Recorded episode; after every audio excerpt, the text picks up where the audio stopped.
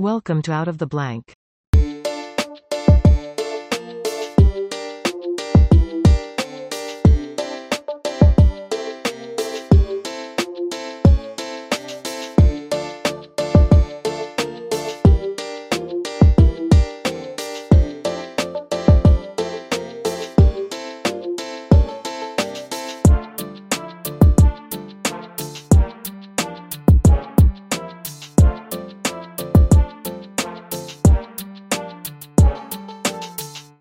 Welcome to another episode of Out of the Blank Podcast. Deborah, it's a pleasure to have you on the show. Would you like to introduce yourself to everyone out there listening? Hi, I'm Debra Ramsay. Um, I'm a lecturer in film and television at Exeter University in England, and my research specialism is in war and media. So, how'd you get interested in studying war and media? I guess some of it comes from my background. Um, I don't know if you can hear in my accent. I'm not uh, from the UK, I'm from South Africa. Um, I grew up during apartheid era South Africa at a time when the media were pretty strictly controlled, especially television. I went to a really liberal university, and I think that was one of the first times when I was at that university that I started really realizing just how controlled the media were because I was seeing things happening on campus. There were protests against apartheid. And when I saw those protests reported on television, I realized, uh, hang on, something's not right here because what they're saying didn't happen. I didn't see that happen. So I was doing a degree in um, a media subject. I was doing a, a, performance degree, and we were studying media at the time. And it just really woke me up to the fact of what happens when um, you're living in a country where there isn't freedom for the media and how the media can construct a, a version of reality that suits a particular ideological position um, and what that does to people. So ever since then, I've been really passionate about being able to understand and decode what media say because really when you think about it everything is mediated. Everything. Everything we all our information comes through some form of media. Even language is a form of medium. So understanding the mechanisms through which uh, media operates, how they interact with us, is really, really important to me. And all of those kind of relationships really get thrown into sharp relief during times of conflict. Not necessarily outright war, but whenever there's conflict of some kind, it, all of those kinds of things come into play. I think the term media capture is like a pretty good stereotype that I think everyone talks about or either knows about, but I don't know if people know how far it really goes. Like to me, I'm like, I'm like, that's a, that even saying that sounded really conspiratorial, but it's not really necessarily. I mean, we know about like in the 70s, the FBI created a fake magazine and was working with the media during Operation Mockingbird. But this fake magazine was called, I think, the Rational Observer, and it was loaded on college campuses. And it was what like fabulous title. I know, but any they always have good like Operation Mockingbird. Like I don't know where they pull that name from, but if you look up that, that is a real operation that was talking about having um, covert assets in the media to be able to pitch certain stories. And I've kind of dived down the whole discussion of journalism. But when we talk about knowing how far it really goes, I mean, creating a fake magazine and telling people there's nothing going on in Vietnam just so people will stop trying to spark up animosity about why are we over there and asking real questions of like, should we be over there? Like, that's I mean, historically documented. So it's like when it comes to, I guess, reporting the story or what you started to notice, did you notice that they were leaving out details or creating events that necessarily didn't happen to get people like to turn against it? Because I started noticing that with like protesters. Like there's some protest movements out there, but they immediately start to become like pitched on the media as like violent or like a hundred percent demonize this. And I'm like, is it like that though? Because everyone else from another country tells me to really examine American media, to just step outside and look at another country's version of our media, and you get like the real story. Yeah. Oh, there's a, a couple of complicated things there, I guess. Um, in South Africa, uh, bearing in mind we're talking a very different kind of regime to the one that's operating in the States. So this is not quite the same kinds of for example, in South Africa at that stage, the uh, television was uh, the SABC, the South African Broadcasting Corporation, was very much a state-controlled institution. So it was predisposed to really um, supporting the activities of the state, which at that time was pretty much involved in repressing the majority of the population, everyone who, who, who wasn't white. So in terms of what you're asking, there were, it's not just leaving stuff out, it's a whole raft of things, some of them really subtle. So for example, at that stage, if there was some kind of road accident in which people were killed, the language around that news report would be something along the lines of um, Joe Bloggs was killed in a horrific accident on this this this this freeway, and seven blacks. So black people weren't named. Um, Nelson Mandela, I don't think I ever saw Nelson Mandela on television until he was freed from uh, prison. Uh, the the whole uh, attempt, the, the whole freedom uh, the whole attempt by the ANC to gain freedom and liberation in South Africa and other organizations as well, not just the ANC, was completely left out of media entirely. The ANC was pitched as a terrorist organization uh, and always referred to as terrorists.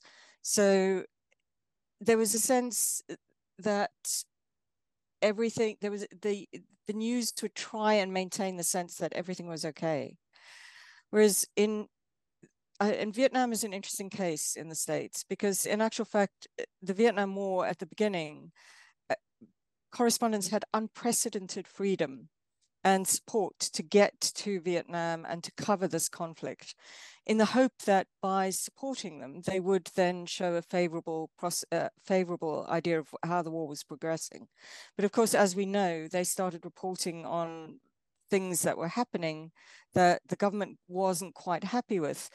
So that control was not taken away, but it, it, it created a, a, really complex situation where there isn't that much control being exerted over the news, but certainly the news media in the States at that time are still trying to present a really an idea of a conflict that is progressing in a controlled and manageable way until eventually after the Tet offensive that falls to pieces and they can no longer do that anymore.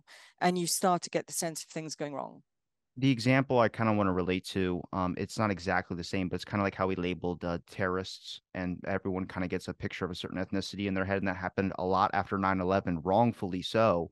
And I, I mean, I've done the conversations into studying Islam or talking to people who have really changed my perspective on it. But it's kind of like uh, this is a more recent example, but with China, when you criticize the Chinese government, people get like you can't is that asian hate? It's like no, no it's okay to criticize the chinese government. Same reason it's okay to criticize the israeli government. It's not the people it's the government. It's systems and power that tend to lean that way. And if we take the example um, with the american media for instance during the vietnam war sending people over there the whole point of that with media reporters and there's announcement statements you can find which is about like i mean take these media people out there don't get them killed but show them what's going on over here and you send those pictures back home and you play those and then more people have moral support towards towards the army or the military where there's a funny statement is there was so much marijuana usage and a bunch of stuff going on. You can find photos of that. That they literally had to make it like a, a project, which was like a, literally about the way you get back home is if you pee clean. You have to pee clean. And these soldiers were like, I want to get home, but at the same time, I need like these things that we've been using for the longest time.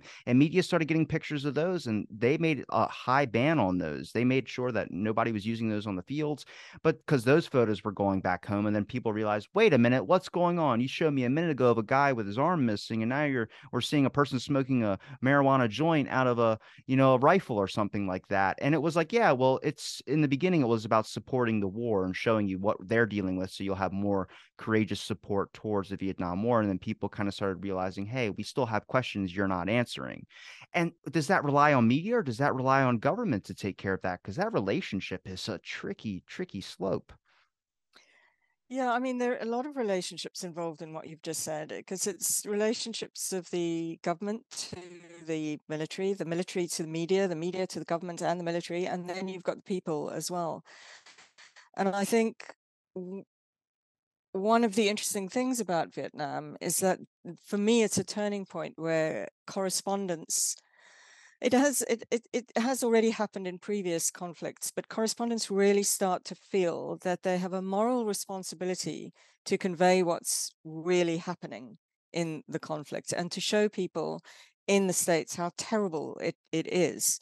So they start kind of going off um, off script, I suppose, and eh, doing the kinds of things you're talking about. And then, of course, it gets complex in terms of which of those images make it into um, mainstream media in the US. So the I can't remember the name of the newspaper, for example, who first um, published the photograph, that famous photograph called Napalm Girl of the little girl running uh, um, with, but they had a huge debate around whether or not they should show that because of a whole raft of issues, not necessarily because of what they felt the, the government was doing or that they or fearing reparation um, that the government would come down on them, but because of the ethical issues in photo in showing an image of a young girl naked.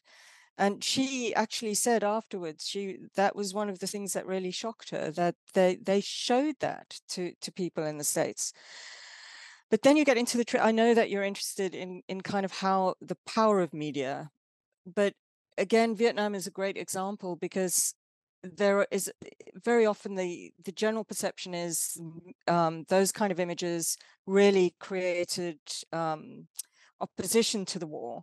And in actual fact the the the actual relationship between the rise of opposition to the war and what was being shown in television and in newspapers is a little bit more nuanced than that. And some, in fact, for example, after the Tet Offensive, studies show that although people were seeing more violent imagery than ever before, especially on television of the war, actually that resulted in increased support for the war.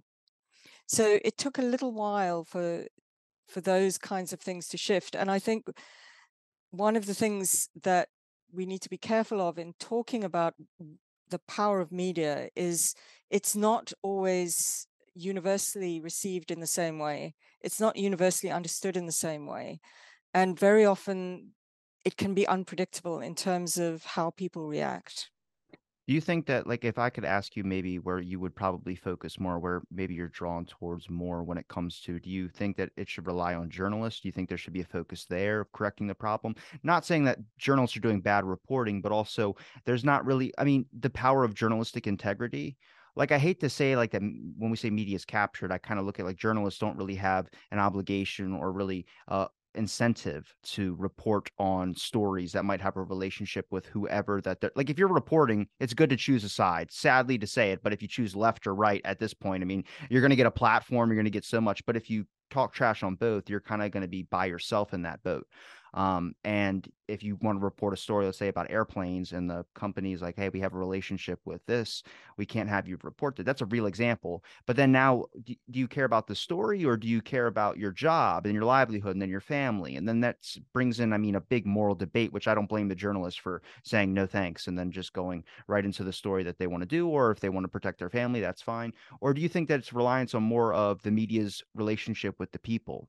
Because that's also an area that I'm kind of concerned about, which is the way that we're received a story, the way that it can, I wouldn't say brainwash us, but in a sense, brainwashing us to either have undying support for whatever we're seeing in the way that it's displayed or we hear something and it doesn't ring into our ears. Um, and the only example I have of this right now is that there's a book by Richard Helms, a CIA director, and uh, he's there's a rough draft that does not match the final draft and to me it's just good wordplay and in the rough draft he says uh, through my time as director we've done over a thousand something covert operations. That's like political assassinations that's regime change that's propaganda that's so much stuff. And then in his final copy the guy changed it the ghostwriter to a couple dozen. I'm like look a thousand something operations to a couple dozen that is still a form of media but it's like that wordplay is so dangerous on the public's perception because someone reading that is going to have a different impact than what maybe the real exact number or close to the exact number might be where the importance is gone out of that. Uh, a couple dozen i read that i flip the page. I don't even think twice about it. So if I gave you a couple options, and if you had another one that you could think of where you were more drawn towards, um, whether it's media's relationship with the government, whether it's media's relationship with the people, whether it's media integrity, journalistic integrity. Which one would you pick? Well, I'm sorry. Um, No, don't don't say sorry. That's a, a an interesting kind of way to approach it. I, I, I We're gonna hit them all at some point. I just want to. Where do you want to start first? okay, so I suppose first of all we should narrow it down a bit. So if you're saying media, are we talking uh, what what country's media are we talking? Because remember each each country has its own uh, there are different relationships between uh, all of those things in every country so if you're talking about the states in particular is that who we're talking about we could yeah. talk about the states is what i know more about but i'm more than happy admitting i don't know something so if you would like to focus on another country well me too i'll yeah. also admit if i don't know something trust me i will um, so and also time periods right because if we're talking uh, Vietnam War, we're talking World War II, each of these time periods, uh, there, there are different relationships at work and different forms of media. If we're talking current, um, the, the current situation, I mean, that is just so complex because all of those relationships have been changed by the presence of digital technology and the way in which we're now no longer just media consumers, we're media producers, we get involved in, in producing news about war in all kinds of ways. Um, and and eh, not just you know making films, tweeting, whatever it is, Instagramming, whatever it is. Um, so let's stay in the American World War and let's try more the 60s and 70s because I think even in the 60s and 70s that branches out to a lot of connections with Latin American countries as well too, Radio Free Europe and things of that sort. Yeah. So yeah, again, we see a very different kind of relationship. Um, eh, the Vietnam War is really unique because, and there, there hasn't been another war that has been covered in the same way as the Vietnam War because of the supposed repercussions of that coverage. So the Vietnam War is really a, a, a great moment uh, in which things change. Um, the government and the military become alarmed about how the media are reporting the war. So ever since then, there have been different uh, different responsibilities put in place.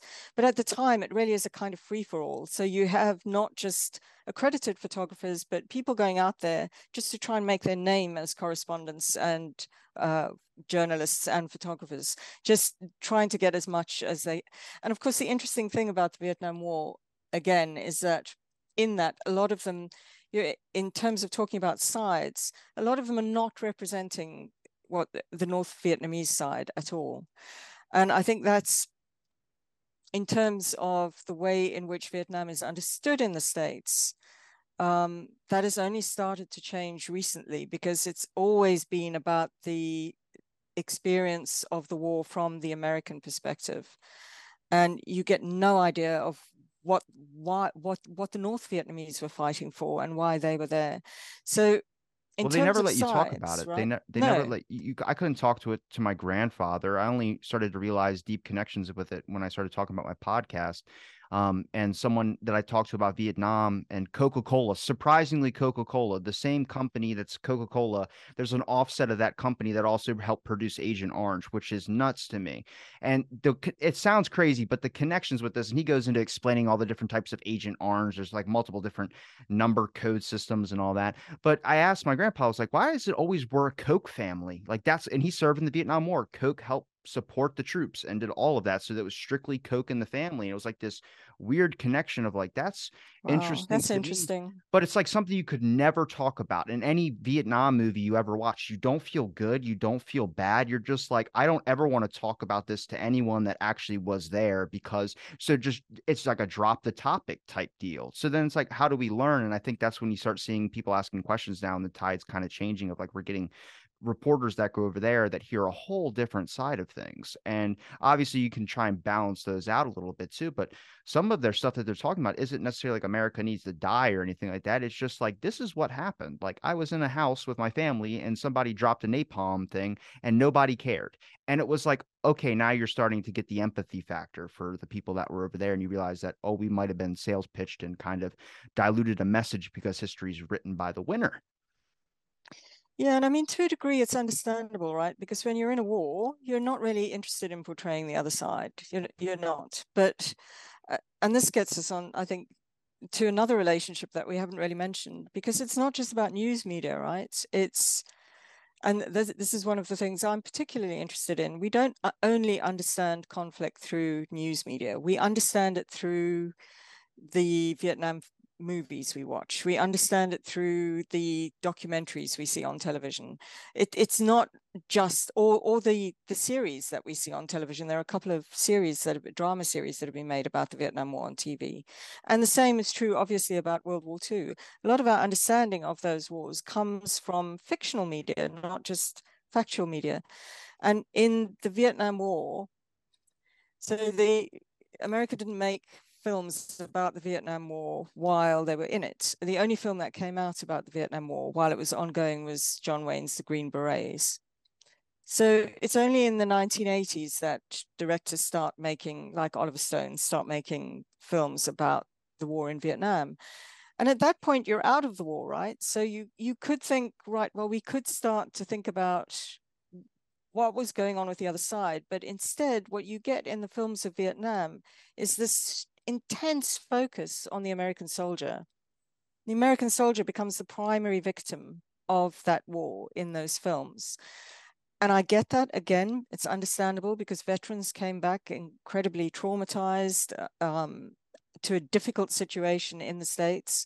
So I get why that is. But at the same time, it's created, I think, a perception of the war that is very much about, again, it's about the American experience of soldiers going through trauma. And uh, there's often a, a narrative that is very much about the male psyche and uh, male development and, and male emotions, rather than understanding this war as a hugely complex phenomenon in which, as you rightly point out, there were any number of victims that had nothing to do with with either either side, but were just caught in the middle of it, and ended up having their whole lives destroyed. You know, that Cambodia is still trying to recover from the damage that things like Agent Orange did, and from the the huge bombardment that it underwent at the time.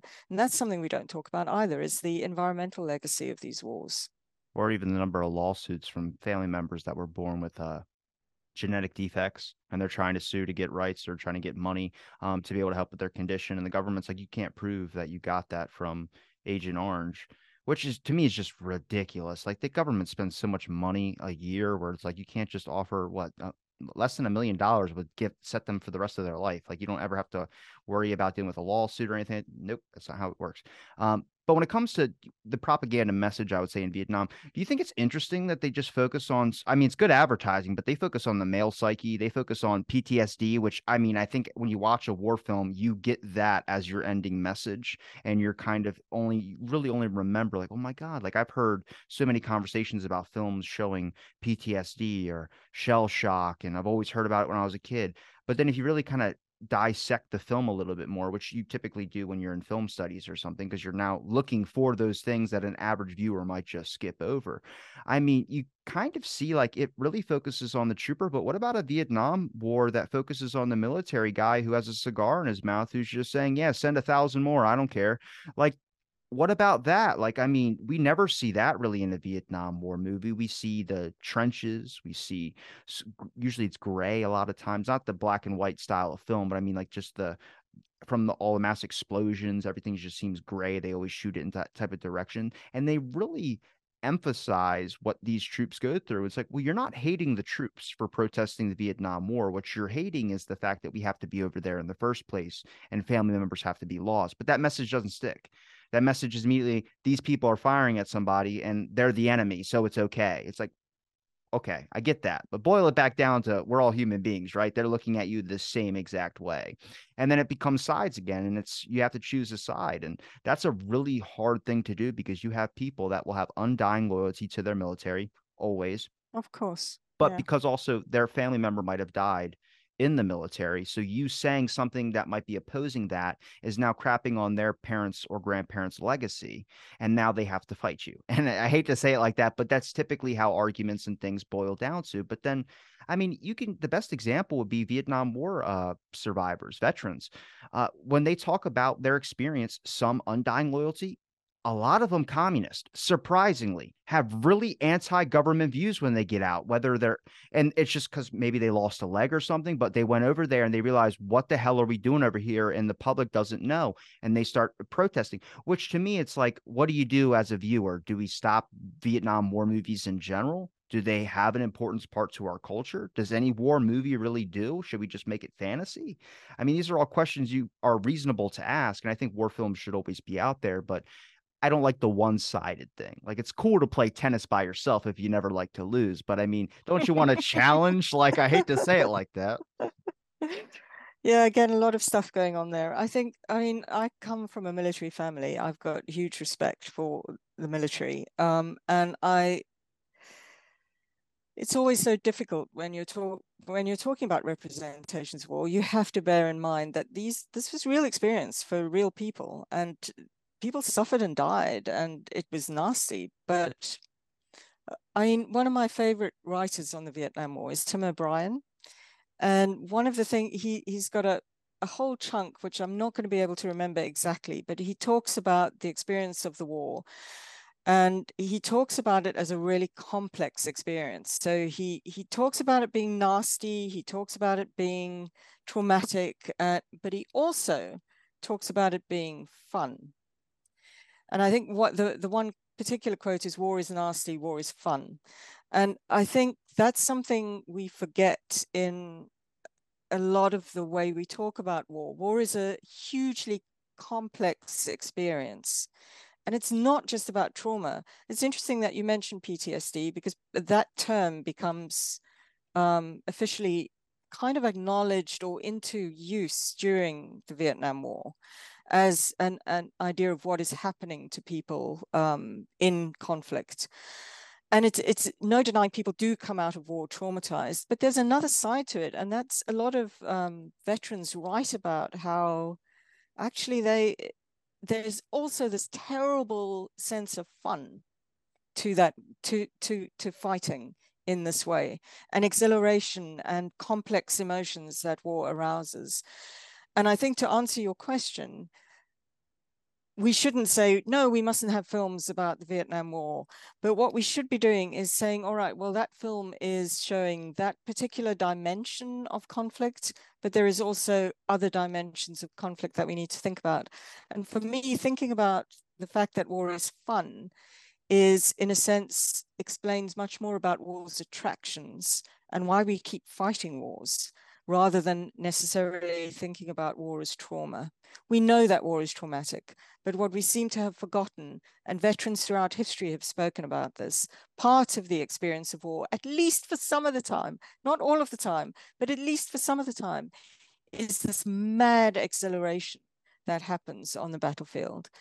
Um, that I think we should also be addressing. And as a society, we don't like to do that because it makes us uncomfortable film could do it, but they always shy away from it. It's always about the trauma, the trauma moments, this trauma narrative that comes out in the 1980s and the 1990s.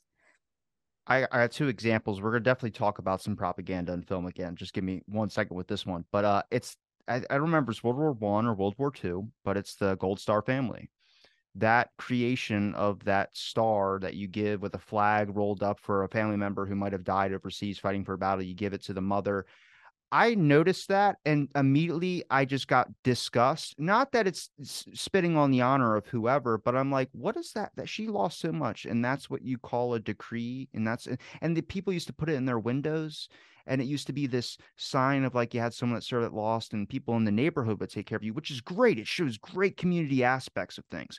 But what does the government do? Not really a whole lot. It's kind of that, and then they kind of walk away. And to me, I was like, well, I mean that invention thing right there. If you already on the fence of, is this uh, am I a communist because I'm representing or I'm disrepresenting my government, or am I a patriot because I support and I double down on what my government does? It's like it's not really either of those things. It's kind of like hitting it from a moral standpoint. If you were put in that position, what would you do? And I love the government. I think they're needed, but I'm just like you gotta define your labels and your rules, and we gotta make some uh, holy ground that you can't step on, and that is things with media that is understanding the psychological impact if you're going to have one side that's going to be brainwashing in films then you have to let the other one also be able to speak and you can see this on the FBI's website but it's um Oliver Stone.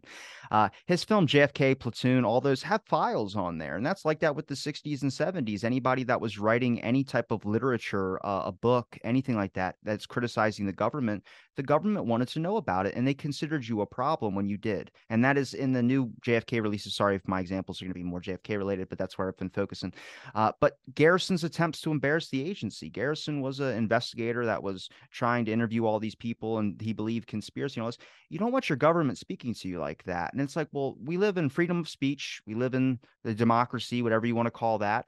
But that means that you should have both sides being able to speak as well too and only one side is being represented and it doesn't mean like i'm anti-government and anything like that it just means like we need to understand like certain checks and balances and i would consider holy ground or taking it off the table to be messed with is the American psyche or just psyche in general. And it's not just us, it's everywhere. I get that. Um, Radio Free Europe, I mean, that's that was a CIA thing for a while, but China has their own thing as well too that reports to their people and they get limited on news. But that's a very dangerous area and we talk about things that happen in wars or things that happen in other countries like Latin America the involvement i mean you have innocent people that are being caught between two crossroads whether it's america stepping in or whether it's their own country trying to reverse the american propaganda out. And now who's the casualties? Are the people the people that don't know what's going on and don't know what to listen to and i think everyone can stand in that same boat of like innocent people not being you know thrown off to the side or being in the mix of a giant heated argument but then we get let's examine propaganda and film. One thing they couldn't touch, or one thing that they did get insight in that a lot of people don't know about, which is Pearl Harbor, the movie Pearl Harbor. I don't know if you've talked about this at all or you've looked into this, but we had to go to Japan to request like certain things. We had to show them certain screenings of our film, and they told us what we could keep in and what we could cut out. We had strong guidelines on like, no, we're keeping that in there. But one easy example which is on the on the ship when i forgot who the lady's name is but when she's talking on the back of the ship there's a person that gets lit up by machine guns and japan was like cut that out and it never made the final cut. And it was like it was something that was added on that wasn't like super huge but it was like something that was like i don't know to me it's like is that adding more detail to something or is it just creating how bad of a day that was or how bad they hurt us which has been a large amount of historical taught um reference point has been like Japan caught us with our pants down. And it was in what whether it's true or not, but it was really demonized as like it was a sneak attack and we had to bring justice. It's like, all right, well, justice ain't dropping two bombs, dude. Like justice is, you know, writing a letter and being like, we're gonna international. I don't know, but that's I wouldn't be able to solve that answer. I wouldn't want to be put in that position. But to me, that's like propaganda at its height point right there is like an influence into a film like that, especially one that is shown to kids in schools whenever it's Pearl Harbor Day. I don't know if you've ever heard that example before. Yeah, I watched it in ninth grade. It was horrible. It was three hours long. are you to- which which Pearl Harbor movie are you talking the one with about? Ben Affleck. Oh my god! And that gets shown in schools. That's Yeah. extraordinary. I didn't know that. I saw that in my okay. government class. I was not happy when I left, but we I think that was the one day we had a half day. So they were like, we're just gonna play a film, and they played Pearl Harbor, and I was like, oh my god, I'll never watch that I'd- movie again ever. I think I'd kind of be happier if you'd watched Tora Tora Tora. I'm not sure. Do you know about Tora Tora Tora? Mm. So Tora Tora Tora comes out in the 1970s. I can't remember exactly what year, but it's also about Pearl Harbor, but it's made with Japanese cooperation. And it's um, a really, it's a big screen epic. So lots of big screen epic movies in the come out in the 70s about World War II because it suits the big screen, right? This great spectacle of this. It uses actual footage. That's another interesting thing is the kind of recycling of actual footage into war movie, um, which is something I'm fascinated by because then that goes back into the coverage of war. But that's another story. I'm getting distracted. But Tora Tora Tora, in some, I mean, in some ways, you might be falling asleep in at, at, points because it's really about the bureaucratic stuff that's happening in the background in the states while um, the attack is about to happen. But it it shows both sides um, kind of stumbling towards this moment, and it's definitely not the sneak attack narrative is not really there in Tora Tora Tora. And I, I'm astounded that I didn't know that about Pearl Harbor. I'd like to look into that. But certainly the, those kinds of negotiations between governments and the American, between government and the American film industry, um, especially if the film is getting cooperation from the military as, uh, is nothing, you know, that happens a lot. It doesn't always come down on the side of the government. Very often filmmakers push back against uh, suggested changes. So one of, off, off the top of my head, um, The Longest Day, the famous Darryl Zanuck epic, epic about D-Day, um, there was a moment that the American military wanted Zanuck to remove from the film, which is where two American soldiers are approaching German soldiers who are saying, please, please, in German. They're saying, bitte, bitte. And the, the Americans shoot them. And Zanuck kept that in. So it's not always that stuff gets removed out. The, the, those, those kinds of negotiations can sometimes be that the filmmaker pushes back. Because thank God, you know, in many ways, uh, America is you don't necessarily have strict control of the media. It's a it's a different thing to China or countries like that where there is real control over media, and to South Africa during apartheid era South Africa, for example. So it's complex, but it's really interesting. And I think those moments where governments say take that out, and the filmmaker goes, yeah, okay, as you say, that what sounds like a an odd moment to remove from a film, like Pearl Harbor. Um, I'd love to know why they did that, why they decided to take that out rather than keep it in. Whereas other moments, I mean, yeah, Pearl Harbor is problematic in some ways in terms of how it represents that that particular event. The the newest Pearl Harbor movie, uh, it's uh, my buddy Bob Herzberg's work on it. Um, it's called The Bureau on Screen. Um, and he talks about and that's I mean, there's scripts that get bought up to it's, it's a lot simpler than China or anything like that. Like China could just be like, you're not going to report that, and that's the end of the discussion. For us, it's more like, you know what, we're going to let you use this equipment, but we want this added to the script. And if you don't do that, then we're going to pull the equipment out. And if you're making a Top Gun movie, you're kind of screwed. But I th- that's that's a big thing for a lot. I mean, back in the day, our relationship with Hollywood, the government had a huge looking for communists. I mean, they created the blacklist, they had scandals and things of that sort. So it's it's not as bad as that was, and maybe in some forms it still might be when it comes to how we might be able to find better messages to inso into movies. But if you're watching something and you see a guy shoot a bunch of unarmed people and you're now justifying to yourself, mm, okay, they're enemies. Remember, they're enemies. They're enemies. When you're doing that, that's your first question to a film of like, maybe I should really try and look at this a little bit deeper of why I feel. But it's like asking someone to keep a dream journal, trying to have someone talk to their emotions, what they feel in a film. It's not going to happen. It's kind of like I always felt when I watched war movies with my grandpa that I was just like, why? Steve, I'd rather watch Steven Seagal break somebody's elbow.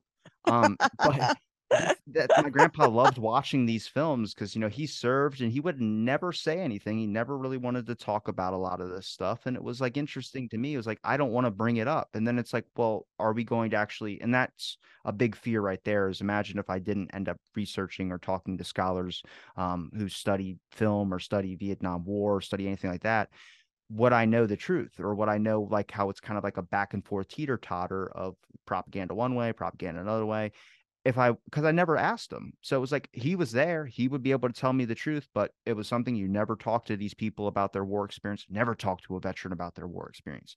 Well, how are you going to know what went on over there besides getting what the history books might teach you, which is we got attacked at Pearl Harbor, then this happened. And it's such a dull version of it that I don't think it's really teaching the impact. And I hate to say it like that, but I have little nephews and I have little cousins, five years younger than me or something five or six. Hopefully, I don't get that wrong and he's not listening.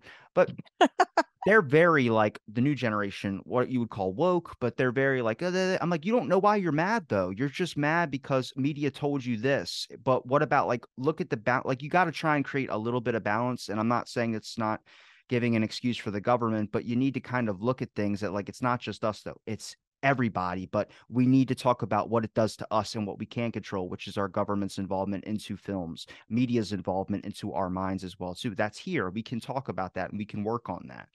And that's obviously might be an unpopular opinion, but you know, I think it's important because, like, for historical reasons, I'm doing a podcast, I'm trying to talk to people, and they're telling me like, "This is it, this is fake, this is fake, this is." I'm like, "What?" this has been what I learned in 15 years of school. And you're telling me in one podcast we're erasing all of it And I mean, did you have those moments when you were researching? You started, I mean, from the beginning of when you first got interested in just looking into film and talking about this, did you ever think you would dive down kind of like a little bit of a rabbit hole in a sense of kind of learning a lot of these subliminal message type stuff, a lot of propaganda type stuff? Obviously, not just has to be in the United States, but it can be anywhere but you kind of notice a little bit of the control. And like I said, it's a stereotype. But when you really start laying out the facts and you kind of explain it, it goes less from the field of stereotype conspiracy to, okay, now it makes a lot more sense. I mean, 60s and 70s, the fear of communism was so high up there that if you start analyzing everything of like, why were people afraid of communists so bad and why did we never want to learn about it? Was look at the propaganda they threw out back then. I mean, they think they had at one point somebody eating babies. It was like in a nursery where they, I don't know if you know what I'm talking about, but there was an actual thing like that where they were saying the German soldiers are so bad and all this are so bad that they were eating babies. And it was like, people like, oh my God. And they just, to me now, I'm like looking at it, I'm like, but the way I was told that I was in, I was like, wait, did they? Re-? And I was like, wait a minute, this is propaganda. And I had to kind of back away. But that's the powerful messaging of stuff because you have no track in your head to know where this information or what source this is coming from or where does this go. So when someone tells you here's the facts you take that at face value and there was never a, really a question about things until i think today's modern age I think uh, the baby eating thing is really fascinating mm. because that it keeps resurfacing. It even resurfaces in the Iraq War, um, in the first Gulf War, that apparently the Iraqis were were doing stuff to babies.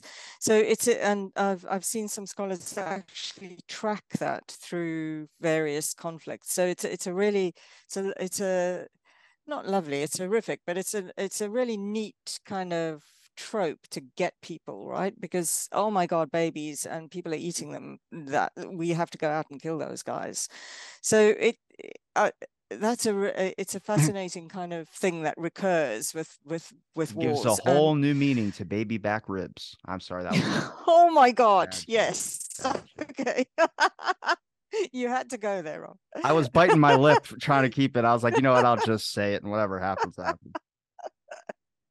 Yeah, I mean, it's it's it's yeah, it gets you in the. Uh, I think it grabs people. Um, I I don't know whether I agree that people have only started questioning now. And again, I mean, in World War II, right? World War II coincides with the rise of mass media, and film at the time is thought of as a mass medium. Uh, radio is a mass medium, even print, the pre-. So you've got these big things coming out that are reaching millions of people. Um, so there's this real fear about what they can do to the masses and how they can influence the masses. And there's also a sense in all the countries involved in World War II and in World War One, actually, that that film is important. They don't know how, but film is important in terms of getting ideological messages across.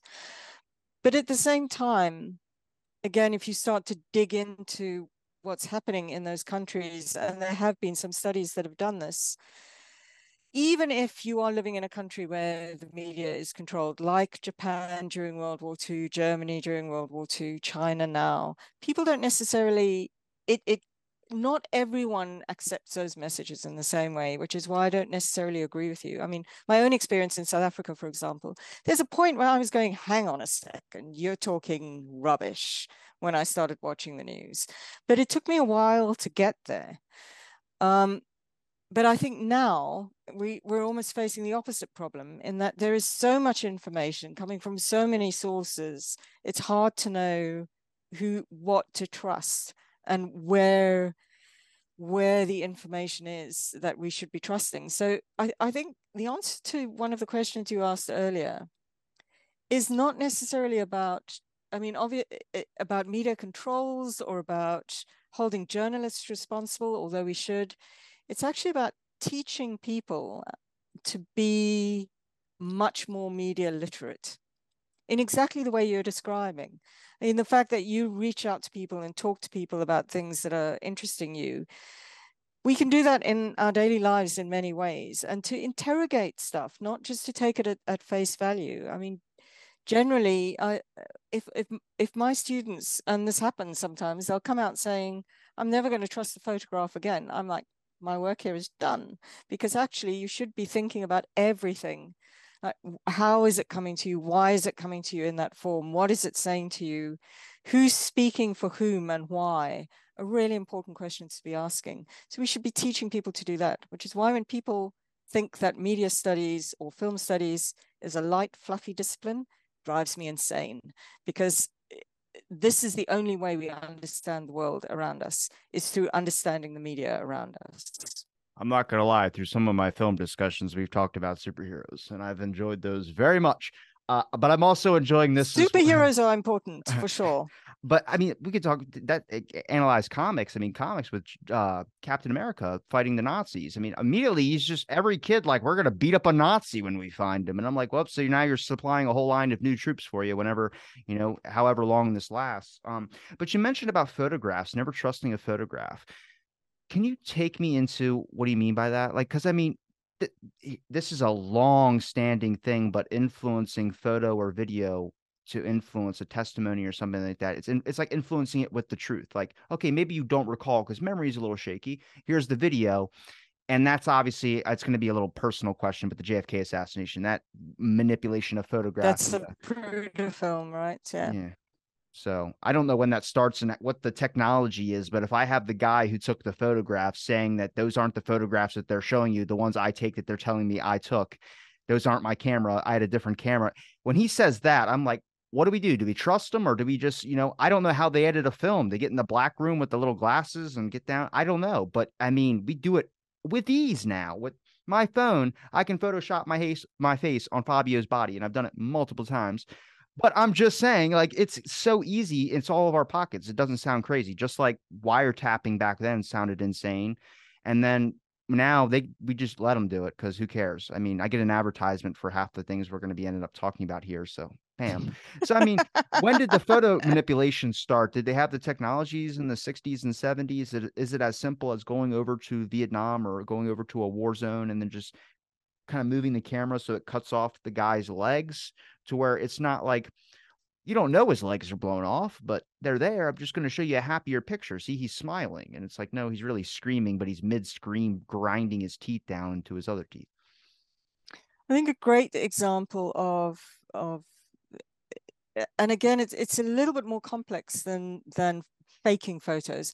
I think one of the clearest ways of putting it is that the line between fact and fiction in audiovisual media, both photographs and in moving pictures and later in, in, in film, etc., with sound. The line between fact and fiction has always been blurred right from its earliest history. So if you go back to the earliest wars that were photographed, um, take um, take the American Civil War, for example. I, we can talk about the war in the Crimea as well, but but let's take the American Civil War. So you have um, Alexander Gardner's ph photograph of a sharpshooter, right? There are two versions of this. One in which the um, guy is lying dead. The other is where he's been he's he's in a slightly more photogenic pose.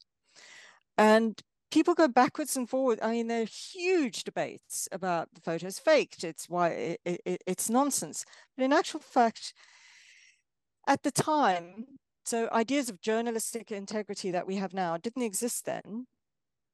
Photography is a very new medium. It's linked to film. There's this idea that things should uh, not linked not linked to film, linked to painting. There's the idea that things should have an aesthetic composition. So the body is moved to make it more aesthetically pleasing is one is one theory behind that. And that so even if we go all the way back there there's a sense of what we see eh, on camera isn't necessarily what is the, eh, the essential truth of war whatever that might be. It's very eh, that that's a very vague term to think about the truth of war but we have this weird kind of faith in photography and visual media that somehow it has a special relationship to what it's representing and that if we see it, it must have happened. So we keep getting shocked when that's not the case. But it's even more complicated than that. I mean, if you, I don't, I, I don't know about American football so much because I don't know how that works. But if you think of things like VAR in um, various sports like tennis or rugby, for example, they will show the same incident from different angles to try and get a sense of what happened. And sometimes you just can't. You just can't. So, how much more is that possible? How much more is that complicated when we have a, a moment in conflict or a moment that happens out of the blue, like the Kennedy assassination, where something is getting um, just just captured by accident almost. And that film has been dissected from so many different perspectives and so many different um, ideological positions. And we still, it's still difficult to know what what it was really about. So it's not even about fakery. It's about actually the the relationship between a, a camera and what is happening in front of a camera um, is not always what we think it is. And what makes it onto film, we might think it's going to give us the truth of something. And we we think of it as evidence, right? We use it in court as evidence. But very often it's it's it, it's open to a huge range of interpretations. So it's it's even more complicated than just fakery. But yeah, in, in terms of thinking about what, what you said, it goes back all the way to the very start of those technologies and the understanding of what cameras do and how they capture reality. I mean, we use that term, right? We capture the shot. Also, by the way, related to technologies of shooting, but that's another story. We capture the shot as if we've captured a moment of reality. That's not what we do in, in, in actual fact. What we're doing is we, we're capturing a moment through a technology that is in a particular place being used by a person with a particular idea of what they're doing. And all of that influences what we see on the screen or in a photograph.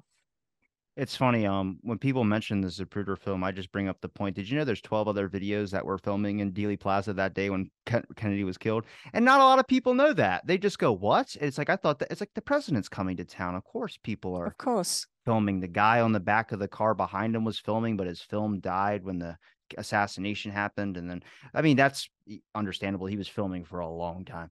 But then there's Gayle Nix film, and she's suing the CIA right now because uh, her that's her grandfather's film, and they they took it from her and they claim the rights to it, and they have not. There's videos of it you can find on YouTube, but they won't let her have it. Um, uh, there's another guy that was filming. I think it's the I don't want to say Weissman film, but there's another film that was taken FBI agent took the camera right, took the film right out of the camera and that's his testimony and that's statements from other witnesses as well too and that wasn't released until like 20 years later. I mean he doesn't have anything though is the thing is like there's nothing important on there. It was just like maybe covering everything trying to figure out what happened. Like I said rationally explaining that rather than doing that but photographs I mean that's the thing is manipulating taking a face and putting it on another face I mean when you're doing that and you're influencing what you would call like showing video to influence memory because people's memories can change i'm like yeah but if you edit it and you do that yourself that's very difficult because now they're gonna risk they're gonna misremember because you showed them something that is fake. It's like if me and you did this podcast. Now this these come out like usually two weeks after we record. I could edit and splice, do whatever I want. I'm not going to. I'm just saying I could, but I, I, would never yeah, do that. Of course you could. Yeah, of course you could. But that influences what you're not going to really remember. You remember certain points about the moment, but you're not going to remember exactly everything that that's like so that's so dangerous where I'm like, how do we stop that from happening? And there is something interesting that you mentioned about photographs, but it is the RFK assassination. Did you notice Life magazine on their cover, what they cropped out of the original image was the clip on tie that was on the floor beside RFK? They took it out. Now I don't know about media in any other country, but I know about media here, and there's one on there's one rule really, which is you do not mess with a person's photograph. You do not do anything with that sort. And they've been breaking that for the longest time. There's photos of the Kennedy assassination where media reporters are taking pictures of people as they're on the ground because shots are being fired. Where I'm like, what is happening? Is anybody just I would be ducking down no matter if I had a camera. I'd be shooting like over the ledge, like trying to snip pictures while I'm running. But these that's their that was their thing of like you keep the cameras rolling 24/7 and a lot of people commit to this aspect of things. But then it makes me question, well, if there's this rule of not don't mess with a photograph, why are you intentionally doing that? Now you can say that it's a clip-on tie. They didn't want to embarrass the name of RFK that he had a clip-on tie. It's so small. I don't think anybody cares about that. I don't think everybody's gonna be stuck on the busboy's face who's holding them. But what? Why would you just take the clip off? the clip-on tie out of the mix. Like it to me, it's like you want to have the whole photograph in its entirety. It's more historical value in that rather than just doing something and then putting your little brand logo in the corner of it. Like I don't know if you've ever heard about the RFK thing, but you can look those photos up. It's it's just to me, it's just like that's the weirdest thing to crop out. Whereas like you could have picked anything. You could have colorized it if you wanted to, but they were like, no, we're just gonna take that clip-on tie that's a foot away from them and make sure that doesn't pop up in the corner or anything because it might damage the barcode that we put at the bottom. Yeah, I think there's. Uh, I mean, those decisions also get made for a, a, a, raft of different reasons. I didn't know that. I need to have a look at that. But I think also that I, and my memory could be faulty on this. Funnily enough, for talking about memory, but I do remember some discussion of again the napalm girl photograph being cropped in some newspapers so that because there's an American soldier on the side, so that those soldiers were cut out and that just creates a different feel to the photograph because that contrast of the soldiers to the children is really startling and um, is part of the power of the photograph. So the decision to crop that out is always, I think, I think you're right that we should be questioning and it's not sometimes it's it, it can be as innocent as well we need to put the text there so we need space in well you know that so in photo in print media. So yeah that that happens. But we need to be thinking about what that does to our understanding our reading of that those photographs for sure. So yeah it's not even necessarily about fakery. And i think one of the interesting things you you're bringing up is the way in which in the digital world um, control over those kinds of images images have always been ma- malleable. We've always been able to manipulate them, but now it's so easy. As you said, you you and I can do it. You can do it to this. Um, I could do it to this. I could put a different version on YouTube if if I you know wanted to. So there's a sense that things are a lot uh, there's a lot less control over images in some ways and i I think some of the stuff is is outright terrifying in terms of the level of the way in which we can now manipulate images in in, in is is downright terrifying. When you said the napalm girl had uh, crop out, but it was like maybe two soldiers possibly standing on the side, that does play a different factor because you have to kind of look at like what I mentioned about the Gold Star family. Um, when they videotape the guy handing the wife or the mother who lost whoever the flag and then they do a salute and all that. If you just analyze like there's a guy right now who decided this has to be the perfect angle for a low shot where the flag is going to go right over the can. So someone had to think what would be the best angle to capture this. What time do we call her to do this filming thing so we can put it on television? And I'm like, I hope other people see that as well too, because I feel like a lot of people don't. Like they just see the moment or what their eyes are being shown. And I'm like, if you really analyze this, like, because I I've not just made one film, I've made a couple, and I've taken film studies stuff in school. It was a big interest of mine. I like recreating scenes and stuff. Uh, but if you really look at like how much work goes into producing one of those things and then you see the final version you kind of notice it every time you watch a film now or anytime i watch a news piece like somebody crying in front of a house that's burned down. I'm like either you decided this was the best time to turn on your camera to capture this person's pain or you're having this person recreate something. And it doesn't always need to be conspiratorial, but there's a lot of like, it'll be really good and really sink the message in if we can do this. And a lot of times, if you give them money, they'll probably end up doing something like that. It doesn't need to be fake, it doesn't need to be conspiracy. conspiracy. It's just the mindsets of like, this is a direction that we've been going in for a long time where where you would find like that sounds horrible. It's like, well, we've been this isn't just like this one person decided, hey, we're going to do this. This has been years and years and years of slowly pushing that barrier of what we can show you on the media, Vietnam War, showing really horrible images to the public. Now we've gotten to the point where it's our daily thing. I could watch a person getting their head cut off, and it's like, eh, whatever. I'm going to go eat breakfast.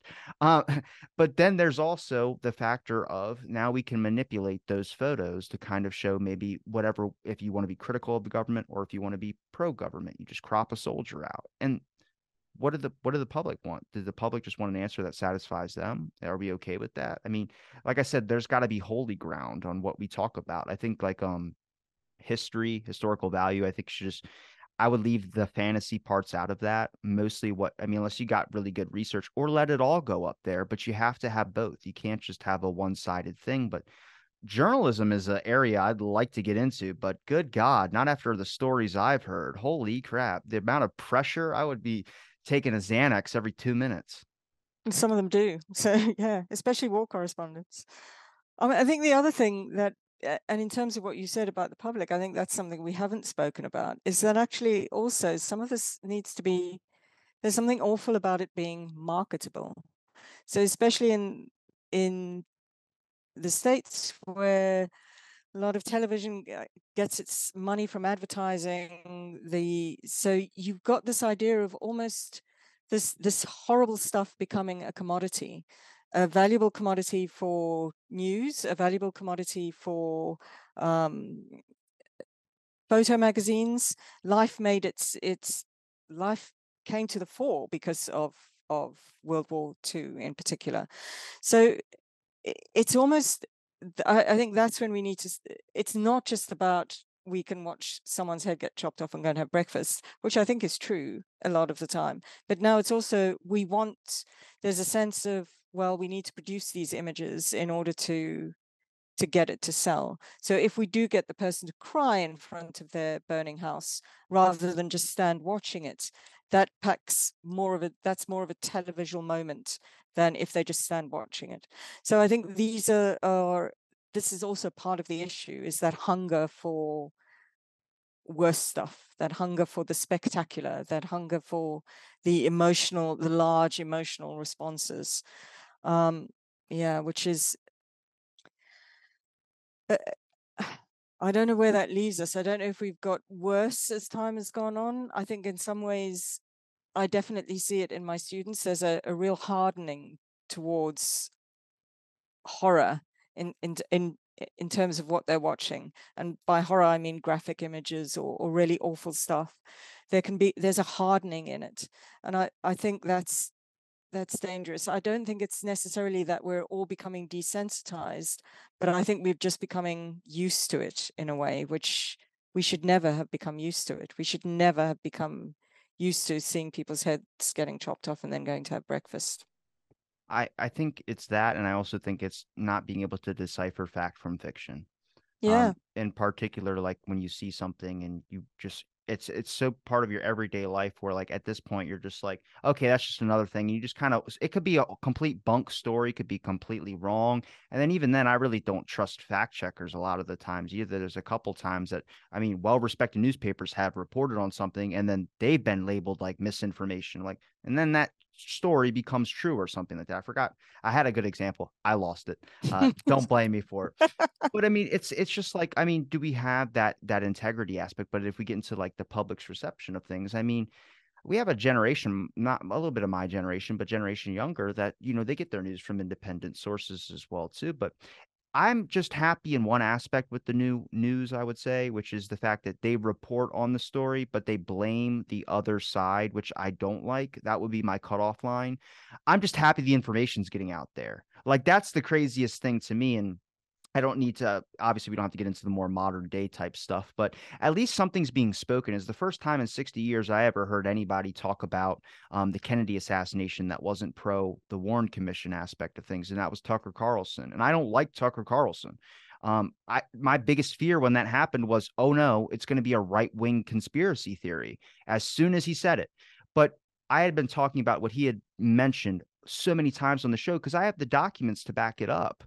And when he said it, I was like, I hope people are going to receive this in the correct way. And obviously it went in two different directions of things but i go we got a little bit like kind of move past that like this is there's historical events that we i feel like we need the full circle picture to and there's a reason why they have significance i mean we have when i say people become i guess deciphering fantasy and fiction or real or whatever it's the same aspect with historical events. Why does no one care about history anymore? It's because they don't have an incentive to care, and it's because you have we haven't shown them why they need to. They think that they know it all. I thought I knew it all. I don't know anything. I will be the first to admit that. But when I'm talking to so many different people that have different perspectives on things, and it kind of helps me keep balanced. But then I hear something about certain war soldiers or something like that using marijuana and these things called go pills during the Vietnam War, which were like amphetamines.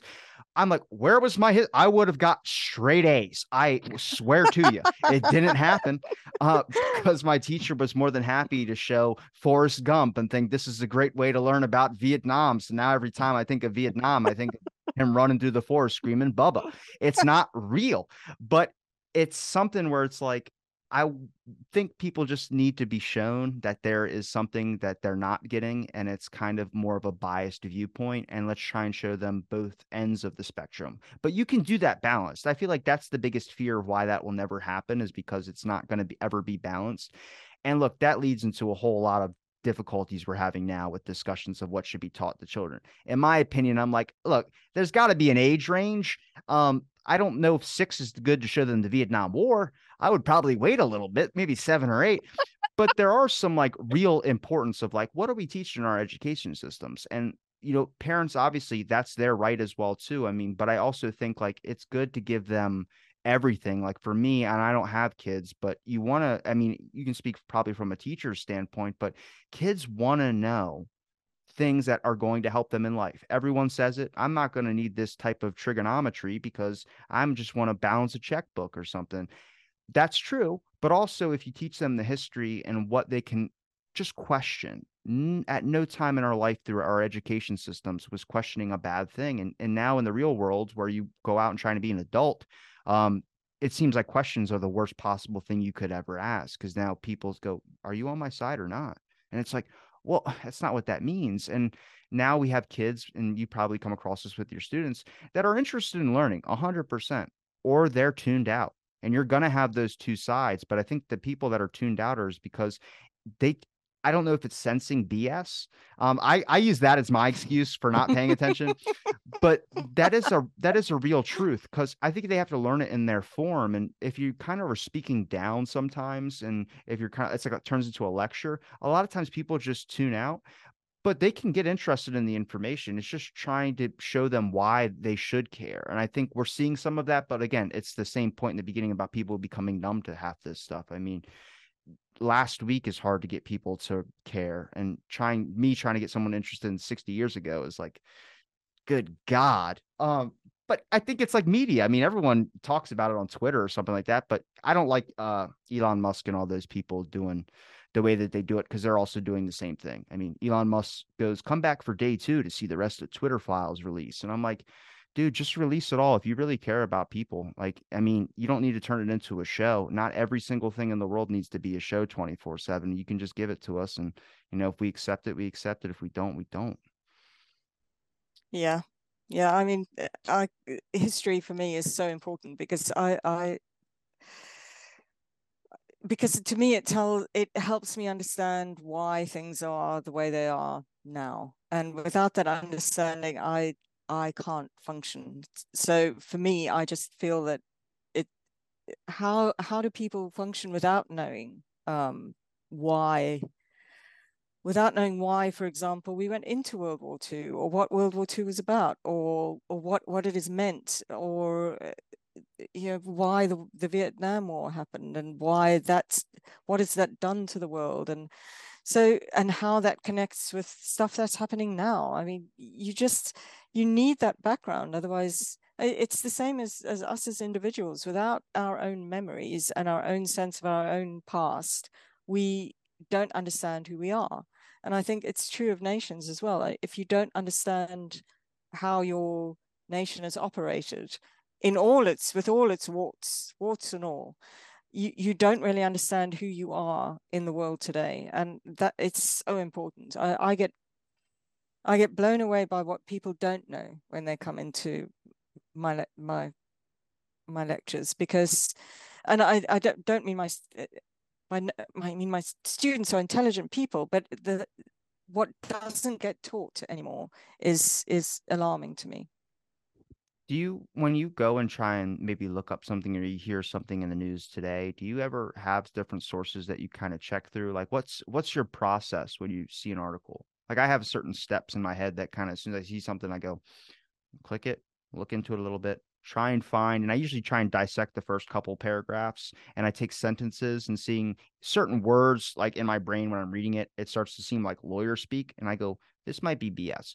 And then I kind of try and Google certain sentences and see if they there's something that has been written somewhere else or if there's so I try and check multiple sources. I mean, do you have a checklist? I mean, I feel like with news, if you even watch the news, you're probably analyzing every little bit of it. I I do that just with films. I do that with everything. Yeah, I mean, I think I'm a pain to live with because I do spend my entire. Uh, my husband says I've completely spoiled watching movies for him because I will go, "Rah, this is this isn't working," and I I spend a lot of my time shouting at television news, so I don't always watch it. But yeah, I think the process that you've described is is what we should all be doing. I think it uh, and multiple sources and certain trusted sources. I think there are some sources obviously no news outlet is perfect, but if something has been said across multiple uh, uh in multiple ways across multiple sources, there's you generally get a sense of all right, well this is this is what is happening. Um, even if you think about the the earthquakes recently in Turkey, I think just getting that through a traditional news news outlet and then branching into finding out in other ways is the way we should all be handling news and what, what's going on in the world at the moment because because it's part of being for me it's part of being a responsible citizen. And i don't mean uh, obedient to the government when i say citizen. I mean citizenship in being responsible to the people around us and to the world we live in and to the society we operate in. We have a responsibility to keep ourselves informed and to understand what's going on. Do you have an example of a movie that you've just been disgusted with because you just couldn't watch it? Just because it was like, like for me, it's I, I, it's there's a movie called The Judas and the Black Messiah. I don't know if you've ever heard about it. It's about Fred Hampton's life. If you know what Fred Hampton, the he's a I don't know if you know who he is, but he's a He's a, he's a young activist. He was part of the Black Panther Party, all about COINTELPRO. A bunch of that type of stuff happened to him. Um, he was killed at 21, 126 shots fired into his house. Um, I actually posted an episode. I think it's 1342. It's with two people who have done extensive research into that guy's life. But you watch the film, I mean, it does not dis- depict a 21 year old. The guy who played him's like 35, has a full on like beard, and, it, and Fred Hampton had a little bit of one, but as much as I do, I guess. But you know, he, but it really kind of takes the innocence of like the kid's age out of the scenario, and then like doesn't show any of like the corruption with Chicago police um, and a bunch of stuff with J. Edgar Hoover and the COINTEL program. This was like they have guns and they're pointing them out at each other 24 7. And it was like this really tensed up area, which eventually did happen with the Black Panthers, but not around Fred Hampton's. There's different organizations and everything. But to me, I had to turn it off after like an hour and I sat through it for an hour and I shouldn't have. And I gave them crap because they recommended it for me to watch. I was like, why would you say that? They're like, but did you notice how fake it was? I was like, tell me that before going into it. You said watch this movie on Fred Hampton. and I was like, oh, and most of the time, I'm like, did these guys lie to me? But you watch it, and then it's just like this was like a great way of saying the government, like you don't feel mad at the government, you don't feel mad at Fred Hampton. You're just kind of like had to be done. And that's a not how you should feel about that. So historical accuracy in that part was a little bit disturbing that turned me away from that film. I didn't know if you had one for you that was a uh, turned you either away because you knew the real events to it. As you're talking, I'm trying to desperately to. I know there have been, and I can't offhand think of one. I might think of one as we go on. I mean, I think there are there have been. Forrest Gump, say it. Say Forrest Gump. Do you know, I don't mind Forrest Gump, but I don't necessarily see it as a. I'd be shocked if if anyone was using that as right. This is the history of the U.S. in in five easy. Blame my history teacher's name's Mr. McGackie.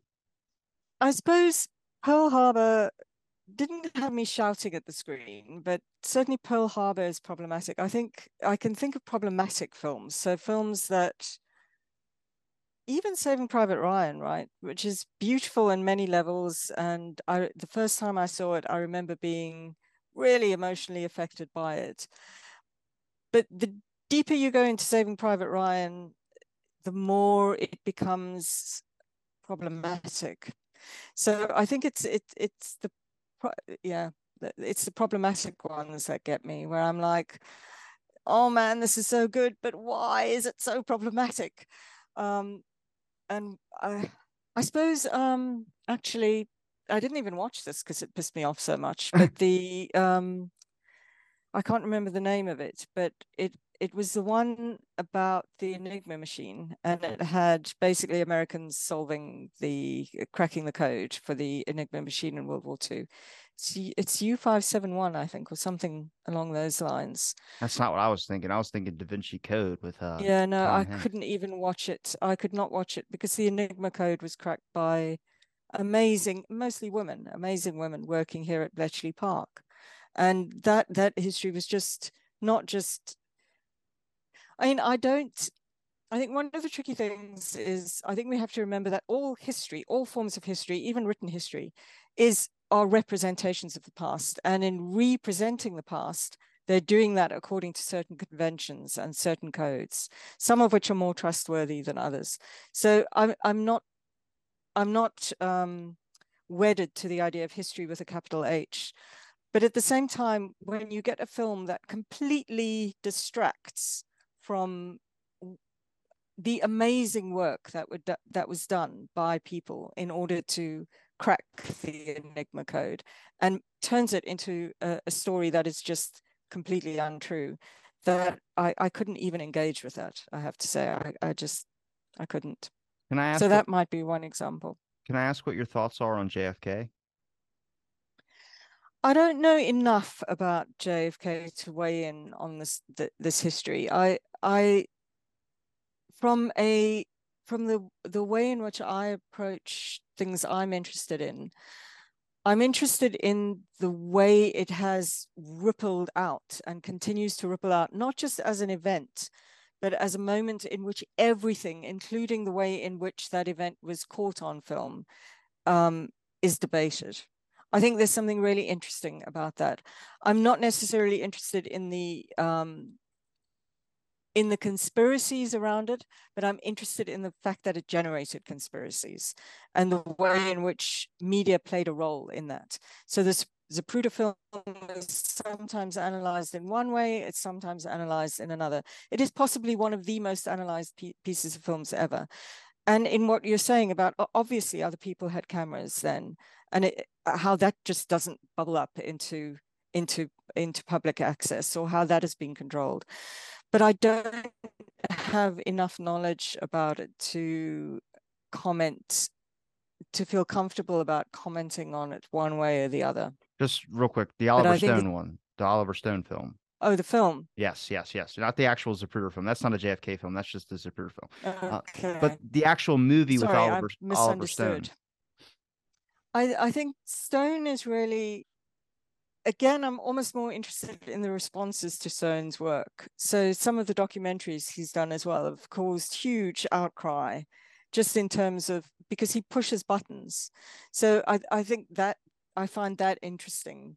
Um, and in terms of what you're thinking about, in terms of control over media, Stone pushes back at that in many ways and pisses people off and outrages people. But and I think he does stuff that, again, in terms of the power of the media, there's um, a scholar called Thomas Elsaesser who talks about um, media as discursive events, kind of film as discursive events, kind of having the American Sniper is one of these. So one of these films that kind of lands in in the world and creates this huge uh, debate that that spreads out into all levels of society, including sometimes all the way up to government. So I'm interested in what Stone does from that perspective, because a lot of what he does can be those moments that just prompt debate or open up things in different ways. I uh the JFK film I have like a complicated relationship with. It's I've never seen it. Um, but I've seen bits like pieces, like a scene movies, like maybe two scenes out of the whole thing. I just didn't want to watch it um because I'm in the middle of something, so I didn't want to watch that and then pop possibly. So there are things where I'm like, you added fantasy to it and i wasn't very i mean i get it but if you're making a film that's why he calls it a film but the most important thing is the significant impact of the ending where he left a message saying write your congressman and that established the assassination records review board about declassifying all discursive event right? Yeah that is so important to historical whatever where you people that disagree with Oliver Stone or don't like the guy give him credit for that because that is I mean that's the goal for any director or anyone who's making something that has a historical point to it is for a giant something afterwards. And that is like I mean that is the ultimatum the whole thing right there where it's this amazing scenario. So I mean on that basis that movie to me I'm like I'll have to watch it at some point but that was one of the great things for my generation. We don't know those documents could still be sealed for however long. I mean, they're still keeping Jackie Kennedy's dress till 2100, no, 2183. So I don't know why, but I mean, uh, whatever. Uh, but that's that's a historical value where it's like it's the people that you got to really think about. I think you kind of see that when sometimes like I analyze a film, I kind of look at like first of all, how would this track in today's society? A lot of my films would not stand. Uh, Big Lebowski, my all-time favorite, is definitely not going to hit that record at all. Uh, but there's a lot of things where it's like, what would people view at this? Like, if you're showing new eyes to it, are people going to receive it the same way you're receiving it? And you know, I've been getting way interested into documentaries as of recently, but everything's murder now. I can't stand it. Like everything is true crime, blood, got a shot. Jeffrey Dahmer, the Dahmer show attracted so much controversy, which is like, I don't know why people are obsessed with serial killers. I blame The Walking Dead and Mad Men and all those shows that came out. yeah, I happen to love The Walking Dead up up to a point, but I think it, it's a great point because actually what it shows is we don't we have. I think people tend to hive off different kinds of media into different sections. When I say people, I think academics do it, certainly, and even in the popular press, it happens. But in actual fact, we live in a complex media environment and we get our information from all kinds of different places. So we shouldn't be discounting um, understanding how the Walking Dead works in order to understand maybe the way in which we're thinking about the end of the world. Okay, that's a bit of a stretch, but I, I think the it it goes to show that it's not just the big historian who writes an important and controversial book on JFK who's important. And it's not only the people who do written history who own the right to represent that history. You have a filmmaker like Oliver Stone who can make a film about that moment and create a real reaction and a real response and that shows that history is not it's not owned by academic historians I, have a feeling that I am now going to have a bunch of academic historians after me because of that statement.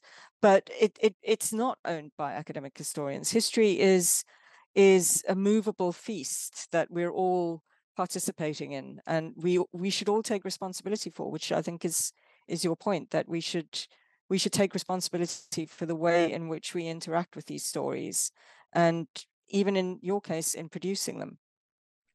Well Debra i appreciate the time you gave me to talk on my show. I know we kind of ranged the board in the conversation there but i appreciate it because that's what my show's about. Um, is there a place where people can find any of your links? If you have a website any social media links anything like that you'd like to promote I've got university. Uh, all of my links are generally connected to the university, so um, I can send you those if you like, or uh, point. If you look at University of Exeter and my name, they'll come up. Um, and all my work is on there. All the stuff that I do is on there. So yeah, I don't have a separate web- website.